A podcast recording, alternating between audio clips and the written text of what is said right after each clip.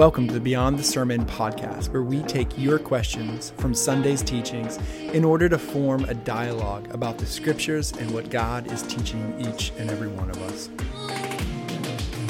Well, welcome back to the Beyond the Sermon podcast. Today is Sunday, June 19th. This morning, we were looking at the parable of the lost sheep. And so Pastor Joseph preached today, and he's joining me here as the guest on the on the podcast today. So Joseph, welcome. Awesome. Great to be here. Well, hey man, thanks for your thanks for your faithful uh, work, both through Matthew's uh, parable of the lost sheep, so the account that's in Matthew's gospel, Yes. and then the account that's in Luke's gospel. Yes. And uh, one of the things I appreciated, even even ahead of this, as you were preparing for it, you know, you and I were talking about it, and you said, "Hey, did you know that Matthew's account has a different focus than Luke's account?" Right. right? One is towards the the sheep uh, who are we'd say believers, right? Right. They Jesus is speaking to the lost sheep of Israel That's at that point. So like they're in the fold, Yes. but they're not faithfully in the fold, right? right. And then and then Luke's account is uh, Jesus is speaking to those or speaking about those who are outside of the fold, That's who are truly spiritually lost. And so you unpacked unpacked both of those accounts for us. And so we're going to dive into some questions about the text here today and about your sermon and uh, or not questions about your sermon, questions that were raised from your sermon. Sounds good. Right? Right? We're questioning Joseph's theology Yes. today. Please do that. I have a heat lamp here. He is sweating. I am sweating hot, or it could be 95 Or degrees. It could just be. Iowa summer. Yeah. You know, so speaking of which, so you guys moved here end of August last year. So you're almost a full year here in Iowa. Yes. You've experienced Iowa fall. Oh, You've yeah. experienced Iowa winter. Mm, You've experienced. He loves Iowa winter, by the way. I, I don't. It's I don't. his- I'm it's his confession. Uh, six months of winter. That, that's not good. And I was told that anyone that endures one Midwest winter gets an extra crown in heaven. I'm gonna wholly take that. I'm pretty sure it's true. Yeah, yeah, I'm yeah. gonna take that. So you've endured or you experienced Iowa spring. No, I don't think you guys had spring. It went straight from winter to summer. So I think it snowed on Easter, which was a new thing for us. It did, yes. It was the yeah. first time we had a white Easter. It was awesome. but we did like not it. have a white Christmas. We did not have a white Christmas, but that's okay. That's okay. But we had a white January through February. It was very white. Yeah. Yeah. It was. There was a lot of snow, a lot of coldness. I, Yeah. I felt negative thirty for the first time. my face hurt. Parts of my body hurt that aren't Yep. supposed to. Yep. But we endured. We Yeah. persevered. Yeah. And we are we're enjoying summer. And I promised that I wouldn't say the H word, no matter how Hot. high the temperatures get. So if you hear me say ha, it's going to be happy meal, not hot. Yeah, yeah. It's so hot. No, no, it's not. It's it's nice. Yeah. very nice. Yeah, I always I always joke with Danielle, my wife. I always say, you know, February's coming. February's coming. When we're in the middle of the dog days of August, Oh yeah. February's coming. It's gonna be cold again. I was talking to some native Iowans last week, and they Mhm. were melting, and they were really having a hard time. Yeah. and I'm thinking this is so nice compared to February. Uh-huh, So I'm uh-huh. I'm good. We're gonna we we are go. gonna endure. We're, we've been at the pool. We're hanging out, doing some camping. So we're good. Awesome. Awesome. Awesome. Well, uh, so today, one of the first questions that I wanted to talk about here out of, out of your, uh, your sermon was in the Matthew text, you talked about the importance of confession. Yes. And so, um, so uh, again, uh, the parable is given, um, which I love. By the way, I don't know as we've been as I've been reading through all of the parable passages that we've been in, Yeah. or are going to be in in the summer here in our summer teaching series.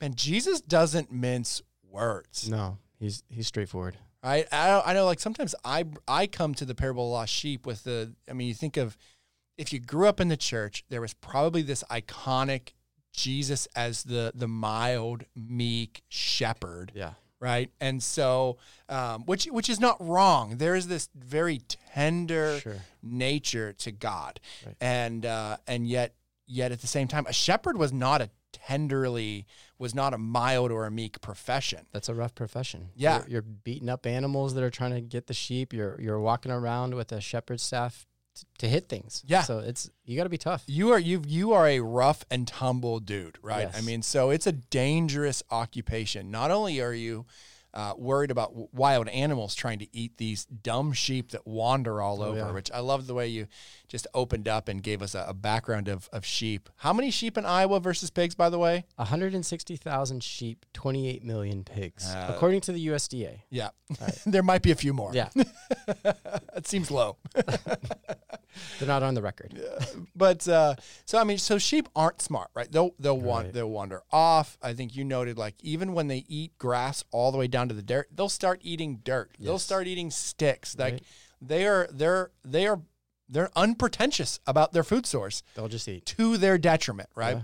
And so this idea of a shepherd is one that is you're protecting the sheep from themselves. You're protecting the sheep from these wild animals that are Mm. Yes. Trying to to get a get an easy snack because sheep are they can't defend themselves. Right. They've got no natural defense. And against people who are going to try to rob you out in the wilderness, out right. you know in the Judean countryside there. And um so it's a dangerous occupation. So that really kind of I appreciate how you brought that into into perspective here, because when Jesus, when we see think of Jesus as shepherd, it's not just this meek, mild holding this little lamb. Right. You know, there's part of that, but there's this strength that Jesus is offering us of Himself. Sure. And um, and part of part of the shepherd's job is correction. Part of the shepherd's job is protection, and one of those aspects is that of confession. Yes. Right. The shepherd calls us out of our sin.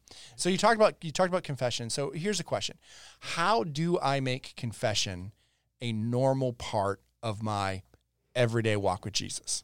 Yeah, I, I think the way to do it is just incorporate it as part of your prayer life.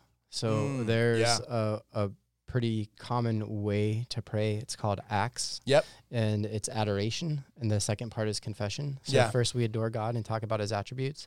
And then once we've put him where he needs in an exalted place, then we confess our sin. We confess the things that we have done against God and against others. And and then we really get into a place of saying who who we are, how we need him, how we love him. and- Yeah. And, just really getting to the heart of confessing. Yeah. Just get it all out. Yeah. Yeah. I, I appreciate that, right? So I actually love the ACTS model uh, for prayer. I think it helps keeps me focused. Right. I don't know about you. Often when I go to prayer, I get distracted. I close my eyes and I start thinking about everything but being with Jesus, Sure. you know, or, or Yeah. but speaking to my Father in heaven Yeah. and listening to my Father in heaven, right? Prayer is not just talking to God; it's also listening, uh, listening to God, listening Yes. to get a, a you know a, vo- a word from God, Yes. right? And so, um, so I I appreciate acts. It helps keep me organized, Right. And I don't rush to. So supplication is the very last thing. That's where you're asking God for things, right? Yes. You're you're giving Him your request. It's the very last movement of that prayer model, Mm-hmm. which I appreciate because what's my first movement typically? Give me what I need. oh hey god by the way will you do this which is not bad god we've already seen um, in matthew's gospel um, jesus said ask Right. ask your father in heaven right? He's good. He's Yes. going to give you good things. He's going to answer your prayers. So god wants to hear from you and he wants to hear your requests. Sure. um, but we got to balance that balance that out. Mm. and so because we so lean into the request side. Um, so building it into our prayer life. So joseph how do you how do you do that? Uh, it just a confessing the things that you already know about? Um, how do we how do we grow in our even our awareness of not just our need for confession but the things that we need to confess Yeah, so I, I confess the things that I'm aware of, Mhm. but I also kind of have a prayer that's like David, search my heart, O Lord, yeah and just bring things to my mind that I may not even be thinking of. Yeah. Because I can be so distracted and focused on things that I think are godly things, yeah but then things will creep in and then God reveals it through the Holy Spirit and says, No, Yeah. no, no, this is different than where I want you to be. yeah And then whenever he brings that to a realization, I confess that too. yeah And then I also do a, a prayer occasionally of, Lord, I confess the things that I don't- even know that I'm doing. yeah It's almost not like a blanket safety prayer, but it's a confession that my Yeah. depravity is so deep and Mhm. my my my sin is so deep that I may not even know that I'm doing it. yeah And I want to confess that too. And he'll be faithful to reveal it in the right time. Yeah. No, I, I love I love that approach there. And I think for you know, for myself,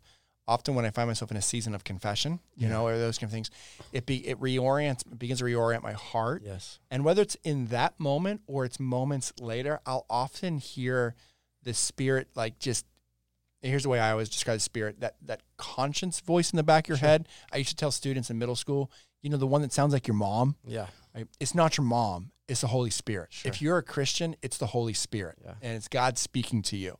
And so, um, what I'll often, you know, uh, an ex- a circumstance, something with my kids, right? Maybe a situation I didn't handle well, or with a coworker, or just even in, in going through normal life, right?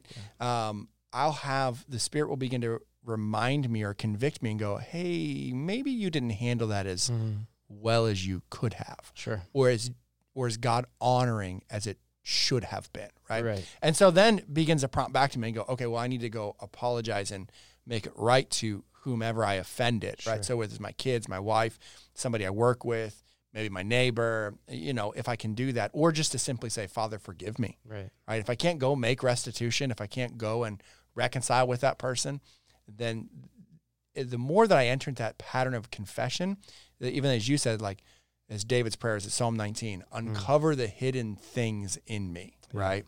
Um, uncover the sins that I don't even know about. Right. Often it comes to me, that's my thought life Mm. or my attitude, Sure. you know? Um, and, and, and so that's what I, I often find the Holy Spirit starts to uncover in me in those moments. Yeah. And I love I love your your prayer there too of like I don't even there are things that I I did that I don't even know about. Right. So Father forgive me. It's a biblical model for that. Sure. The book of Leviticus. All of it hinges, the entire book hinges around chapter 16, which is the day of atonement, Mm. which God set up as a day to forgive the people's his people's sins Yes. that they did not know that they committed That's right. Yeah. right so you have this book of leviticus it's all about the sacrificial system and Mhm. and the law and those things and it all hinges around this day of atonement where god Yeah. says i'm going to forgive your sins even the ones you are completely unaware of Yeah. man that is that's profound the depth Right. of god's willingness to forgive us Absolutely. and um, so so yes i loved that i love that idea of confession that you brought out Sure. now one of the other things that you dialed into within in matthew's account was this idea of idolatry Mm. and so you you know you noted some different things. Um, right, often politics can can become a, a quick idol for Yeah. us. Where uh, politics aren't bad. We are. I think we should we should be involved in politics. Yes. Good good governance is important because people are important to God. That's right. right. So good just governance important. Yes. Like be involved in politics. Um, eh, vote. You know according to God's standards. You That's know right. those kind of things. Yeah. Now I say that want to caution. Right, the church is not monolithic That's right. right? We can we can we can agree to say, hey, this problem needs solved. We can agree on the problem. We might disagree on the solution. That's right. So we got to be very cautious here, you know, and just in that realm as well. But good governance is important because people are important. But too often politics becomes an idol because right. we we go, oh, I'm going to fix it. Mm-hmm. Right? The only one that's going to fix it in the end is Jesus That's right. and we live in a broken age and we yearn for an age to be complete. Yes. That age is coming. It's coming. We're just never going to live in it here and now. Right. Right. So it's always we, the Bible gives us this clear tension about our role in politics. Yes. Um, but that can quickly become an idol, right? Mm-hmm. Where we can overinflate ourselves into that. What were some other the other examples that you gave us about idols in our lives? One of them is just our identity. Uh, Yeah. Things like things like our identity. Right now, the culture is talking about sexual identity. Mhm. So Yeah. making that an idol and Yep. getting it distorted.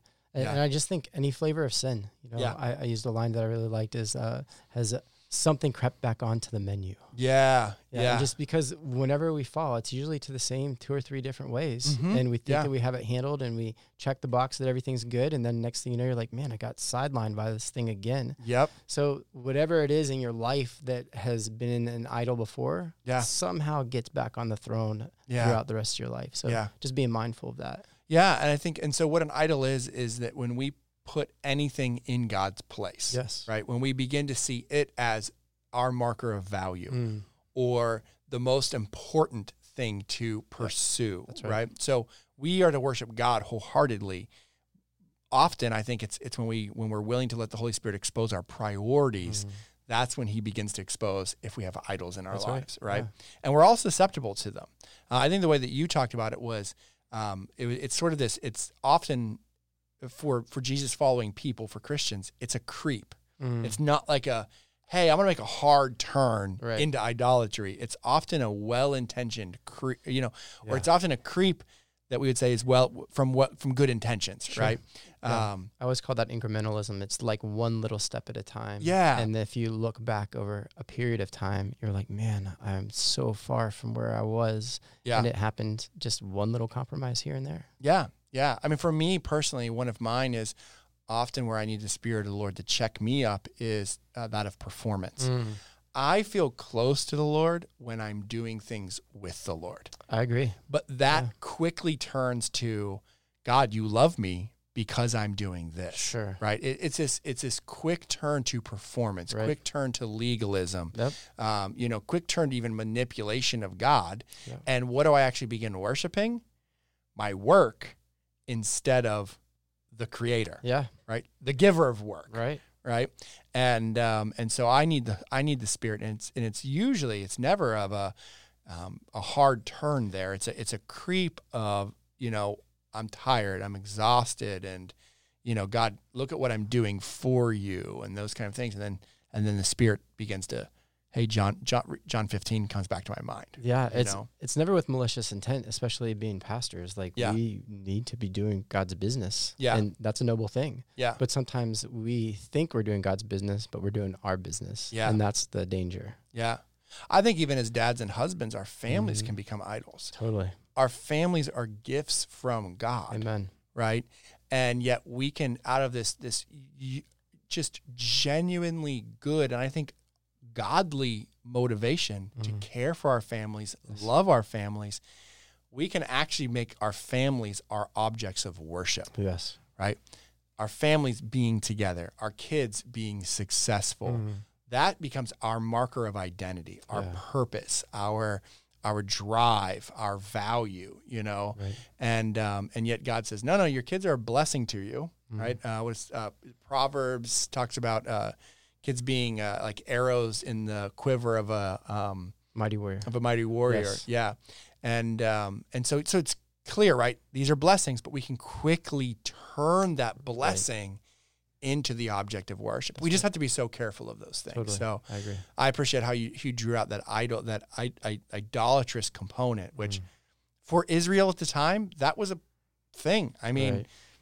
they come out of Egypt, They're they going- make they wanna golden go right back. calves, They wanna right? go right back. They, yeah. yeah. and so all through the Old Testament, we just see this pattern of struggling with idolatry, but we are not unlike them. Totally. We may not have idols of wood and stone, but we have idols that we raise up in our own lives that That's right. take the blessings of God and make them primary, Mm. where it's like, no, the blessing was always secondary. God is always primary. That's right. Yeah. So good, good. Um, well, one of the questions that came in here again today was uh, wrestling with this idea in Matthew about uh, a sheep that has gone astray, who's in the flock, Mhm. but needs to be brought back in. yeah. And so here's a question: uh, What about a stubborn sheep who doesn't want to be brought back in? Uh, he is willing and able to restore us. God is willing and able to restore us. But what if the sheep is apathetic, uh, not even necessarily obstinate? So like, not even no, I'm going to go do my own thing. Just just this apathy. And I think it's something culturally we're wrestling with right Sure. now is a sense of apathy. Yeah. Uh, so it's apathetic to restoration. How do we wrestle with that idea? Yeah, I think whenever you become apathetic, you lose the grandeur and wonder of God. Mm, You forget who He is and the things that He's done in your life. yeah, When you begin to drift away from that mentally, then you kind of get in this spiritual blah. Like it doesn't really matter. Yeah. Like, Yeah. And and then you become apathetic, and you know the grass isn't as green, the sun doesn't shine as much as it used to. My friends aren't really that spectacular. I don't like Yeah. the situation I'm in, and then you begin to focus more on you and you and you. and Yeah. You've stopped focusing on God. yeah. So the way to overcome apathy is always a clear focus on Jesus. Yeah, yeah. I think uh, it's such a you're you're so right, Joseph. There, right? Of where it's almost apathy really is just this blah. Yeah. Right. It's kind of like unflavored oatmeal. Yeah. You know, if you just Mm. have plain oatmeal, it's just blah. It's You not very know? good. It's not very good. It's not very enticing. It's not very, um, you know, uh, appealing even or satisfying. Sure. Yet, yeah, God's never that way. He's he's not bland oatmeal. Um, uh, uniquely, I know in my life, I have found that when I begin to find myself drifting into apathy, Mm-hmm. the actual cure for my apathy is service. Mm. That when I begin to serve other people, Yeah. I get called out of my apathy. I agree with that. You know, Yeah. and, and because in my apathy, I- what I'm actually doing is making me primary. That's right. I'm making myself and often my comfort an idol, Right. you know?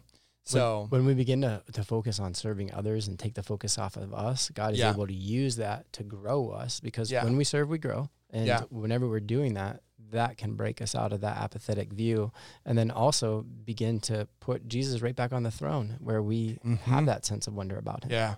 Yeah. Well, how do we pray for how do if we if there's somebody that's in our lives that uh, so this question is uh, you know looking at the apathy the apathy side of things. If there's a believer in our lives who is wrestling with the apathy side of things, you know, just feeling sort of blah, what's the point of it all, uh, all that kind of stuff. How do we begin to pray for them to help them walk out of their apathy? I think the way that I would approach it is kind of revisiting all the high points of their spiritual life. Mm. One of the things that we can do is we can journal or write Yeah. down or Yeah. remember. Yeah. God always told Israel, like, hey, write this down. This is a banner. This is an Ebenezer. You're going to want to come by these stones and remember the amazing things that I've done. If we don't go back and look at our own life and see all the wonderful works that God's done in them, then we tend to forget. Yeah. So I would probably spend time with somebody and be like, like, let's talk about your God story. Yeah. What has he done with your life? Yeah. Let's talk about that time that you fell in love with him and Yeah. when you were walking with the Lord, what was Yeah. that like? yeah. And then I think that would be a catalyst for like, yeah, God is real. God loves me. He's mm-hmm. gracious. He's so merciful. yeah. Why am I apathetic? It's not a God thing, it's a me thing. Yeah. And then get them to turn their thinking away and put a good view of God back in their mind where they treasure and adore and delight in God. Yeah. Yeah. I love that. It's almost a spiritual mapping. It really Right. is. Yeah. where you're creating these. And I in, the Old Testament, there are so many clear moments where they create, like you said, an Ebenezer. They Mm. created a monument. They created Right. something physical to go back to. But I want to offer, also offer a word of caution here is that we're not called as Christians to live on the mountaintop. That's right. Often, what we can actually um, think that is, is apathy Mm. or complacency is just the the normal spiritual life, right. right? Yeah, the mundane. What if we're Yeah. what if our lives are more like Ruth than they were like Paul? Yeah. I think that's okay. Right. Yeah, we don't have to be mountaintop experience to mountaintop experience chasing the spiritual high. Yeah. It could be enjoying God in the everyday rigors of life. Yeah. Yeah, Yeah. it should be that way. Yeah, the way I've uh, heard it and said it is like, you know, Ruth, Ruth, even Mary and Joseph, right? Mary and Joseph are just normal, boringly obedient people. I like boringly obedient. Right. And but what does God do? Yeah. What does God do through Ruth and Boaz? He brings line of Jesus. Yeah. Right. Uh, what does God do through Mary and Joseph? Literally brings the very Savior of the world Amen. into the world. The incarnation of Jesus happens through Mary, and Joseph is his earthly his earthly father. You know, and so. Um, but they're not out there prophesying. They're not out there, you know. They don't got. The, they don't have this like killer teaching ministry, you know. Right, um, they're from the wrong side of the tracks That's okay. and they're just boringly obedient people. So I think sometimes maybe a word of caution here. What we can what we can attribute to as being apathetic Mm. is that we're just not on the mountaintop, Yeah. right? And we had a mountaintop experience and we think we're supposed to live there, but we don't live there. Right. And I don't think you ever see a character in the Bible who does live there. Yeah. I don't know, think that's a reality. Yeah, I think what we see often in the scriptures is this this this picture of valued, just boring everyday obedience. Yeah. you know. And so, but I love the I love the word there of spiritual mapping. Mm. Write the high points Sure. of your spiritual life. How has God worked, and, and those kind of things, and Yeah. and going back and trace them because if we don't remember, Yeah. we will forget That's totally it. you know and so um, so be praying for people when we, when we pray for somebody um, let's pray for god to begin to bring those memories back to them Yeah. right pray for for for the work the the spirit of god to do a work of god in their lives Mhm. right and often maybe to motivate them to get out of outside of themselves and begin Right. to serve others invite them hey come with me to go serve Sure. right you know doing that one anothering yeah. um, kind of work. What do we do if somebody is just caught in a pattern of sins, a disordered desire, uh, rebellion, brokenness? They were they were in Jesus. They pro- have a kind of clear testimony, um, but now they're just they're just out and away from the fold. Right? Mhm. They're pursuing they're pursuing the desires of the flesh, you know, and not pursuing the the the fruit of the spirit at Sure. all. So Galatians Galatians five and six there, Okay. Paul contrasts those. Um, how do we pray for those those people in our lives? I think first just being aware, Yeah, being aware of, of what's going on and, and having a constant communication with God. Yeah. But then also I think that just having the courage to have tough conversations, Yeah. to be able to go up to someone that you care about and say, "Hey, you know, I just I just want to be real with you. Yeah. Like what I'm observing in your life right now isn't exactly God honoring." Yeah. And I think it's okay to to go the the rest of Matthew 18 with the the church discipline aspect Yeah. of like, Yeah. "Hey, I love you. I'm going to go with you by myself." Yeah. And if you're still not hearing me, I'm going to bring a couple brothers with me because Yeah. we love you so much. We Yeah. don't want you to stay in sin. We want you to repent and get out of that. I Yeah. think that's the approach I would take. Yeah. Yeah. I think we often forget that there are deep blessings in our obedience. Yes. Right. And so, um, where we go, well, it's not that big of our sin is not that big of a deal. So it's not that big of a deal for me to let a brother or a sister continue in sin. Oh man. Right. And yet we go, ah, no, there's there's significant destruction that comes from sin, It, it is a big deal. and there's significant blessings. They may not be physical blessings. Sure. And often, I think the greatest blessing of obedience is that of increased intimacy with our Father in heaven. And I think peace of mind. Yeah. Just having this peace that It's transcends it's all understanding. security in our relationship, right? Yeah, I, Yeah, don't shower me with gifts. Just give me the peace. Yeah. Like that. That Yeah. you can't replace that. yeah, yeah. No, amen to that. So I, I appreciate that, right? And I think is it wrong for us to be praying for God to convict that person? I think yes. God doesn't want his sheep to be astray forever. Yeah. he uses people, he uses prayers, he uses Mhm. everything in his in his repertoire to to get the the sheep back. So Yeah. I, I think it is okay. Yeah, I mean, I don't think I would just pray that God convicts them without having a conversation with them. yeah. Like yeah. I would I would We should probably to- check our motives in that Yeah, prayer, right? Sure, sure. I think I think it's good for us to be bold, be Yeah. courageous, and to love people well. If I was in sin, I want someone to have the courage to come up to me and say, "Hey, you're totally messing up," and then I would I would respond. Well, I'm really glad you brought that up because uh, Let's do it. here on the podcast. All right, here we go. Church discipline. Uh, you're going to hear two pastors confessing their sins to each other. no, I appreciate that. I think sometimes we can we can feel like uh, when we ask God, should we ask God to convict somebody of their sin? It can feel mean, it can feel manipulative or vindictive. And honestly, if your motives are in that space, it probably is. right. You don't. But if you there. truly love somebody, we do believe one of the roles and works of the Holy Spirit is that of conviction, totally. that of rebuke, that of reproof. Mhm. But it's never done to just beat beat us down. No. It is always done to build us up. And right? restoration. Yeah. Yes. Yeah. And so the, so we're called out of our out of our junk Mm. and up into the righteousness of Jesus, Amen. right? Up into the right way of Jesus. Yes. So good, good. Well, one last quick question here. Um, here comes in. What about being still in the herd but far from the shepherd himself? So again, kind of drawn into that Matthew side of things. Um, what if we're in the herd but we're just not we're not intimately connected with Jesus? How can we how can we take a step back towards Jesus? I think just recognizing that is the first step. Yeah. because we Yeah. can get so busy with life and think that you're with God and you're really kind of far away. Yeah. So just recognizing that you're not as close as you used to be Yeah. is is probably the first step. yeah. And then it's usually through things like prayer and spiritual disciplines, Yeah. you know, having quiet time, getting alone with God, getting Yeah. intimate, like Yeah. making that time. Yeah. I find that whenever I invest in those spiritual disciplines in my life, that I feel and sense God's peace, and that. I also sense that I'm close and walking with God. Yeah.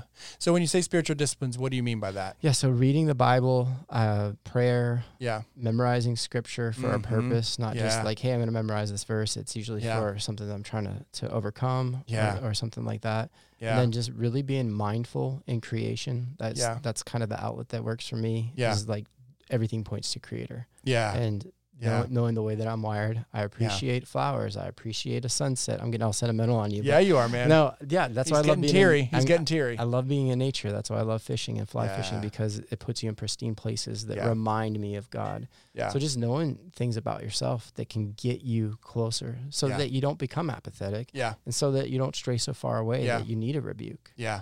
Yeah. I you know, I think you're right there. Engaging those spiritual disciplines. I love that you mentioned Bible memory. That's been one for me. Right. When I do feel far from from Jesus, when I'm not in that intimate space with Jesus, I don't feel that authenticity of relationship with Jesus, where he feels distant, right? Yeah. My relationship with God feels distant. It's it's often then when I start to memorize, and I, here's one of my pa- favorite passages to memorize. It's just John 15. Mm. Love John 15, right? Because it speaks about this Yeah, abiding, totally. remaining, sort Yeah. of not just being in the fold and far from the shepherd, but being next to the shepherd. Yes. Uh, that's what John 15 is all about. And just beginning to memorize chunks of that, Mm. or frankly, re-memorize chunks of Yeah. that, right? So John 15 is one of my go-to passages. Sure.